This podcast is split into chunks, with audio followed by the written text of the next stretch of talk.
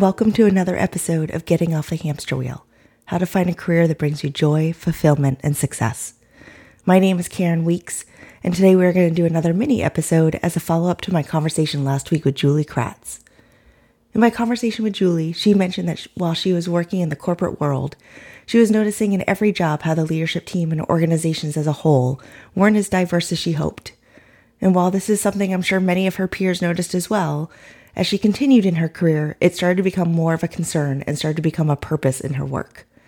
So much so that she left corporate America and started her own business coaching and training on diversity and inclusion and how to be an ally. Many of you listening may also be feeling pulled in a certain direction in your life, or feel like there is this idea that you can't let go.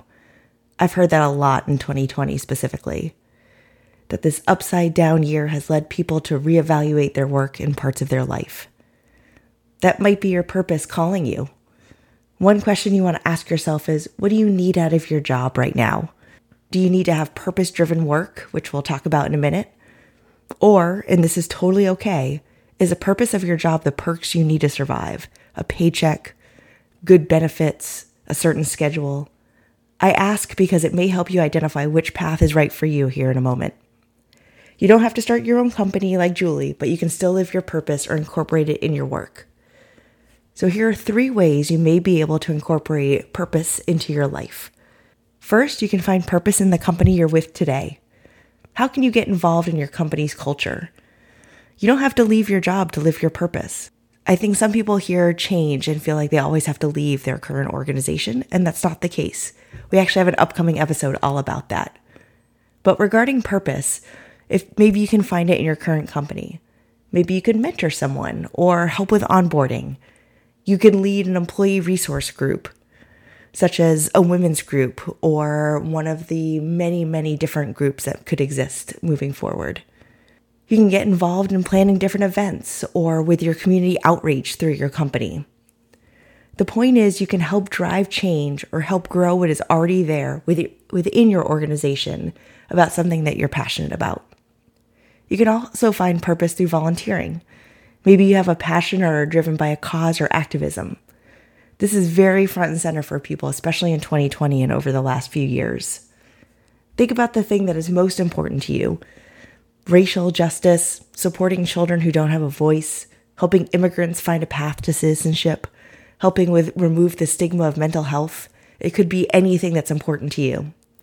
Find an organization that's focused on the same things you are or share the same values and get involved on the nights and weekends or volunteer once a time a month or attend an event that they sponsor to make a difference outside of your day to day work. That might be the best option, especially if when we asked earlier what the purpose of your work is, if it's to have a really steady paycheck or benefits, maybe changing your job isn't the right answer for you right now, but it doesn't mean you can't live your purpose through volunteering. You could also find purpose in the work you actually do. You may love what you do, but want to do it at a mission driven company. Whether it's literally working for a nonprofit or a company that's working towards a goal or a way to change our world that speaks to your purpose. There are a lot of companies that are more mission driven these days that are all looking for roles that any company has sales, engineering, marketing, etc. So let's put this into practice using a purpose that I've been exploring more lately supporting mental health and removing the stigma. Using the examples above, I could work with my HR team and be a safe advocate for my peers, or help lead a meditation session, or be on the team that helps find a mental health benefit for the team. Or I could volunteer with an organization like NAMI, or even do their annual walk. Or I could apply for a role at all of the many mental health platforms, which, by the way, are also a lot of tech companies these days, or the different training groups that lead wellness workshops Again, all those companies need the roles that exist in every other company. As always, my challenge to you after you listen to this episode is to take that first step to identify what your purpose might be. What is important to you? What are your personal values? What are causes or organizations you've admired or feel drawn to? Where have you seen injustice that you may want to try to fix? What makes you want to get up every day? What do you find yourself wanting to talk to others about? Once you find areas that you want to be purposeful about, then you can consider how to best live your purpose. I hope this follow up mini episode was helpful. Feel free to reach out to me directly if you're looking for more advice on how to identify and then live your purpose. Don't forget to check out my course on Teachable about how to make a career change. I have a special going on right now for a 50% discount if you use the code FALLCHANGE when you register.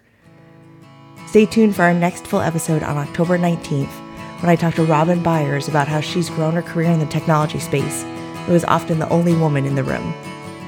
If you're enjoying this podcast, please consider subscribing, sharing it with others, and leaving a rating and review on the platform of your choice.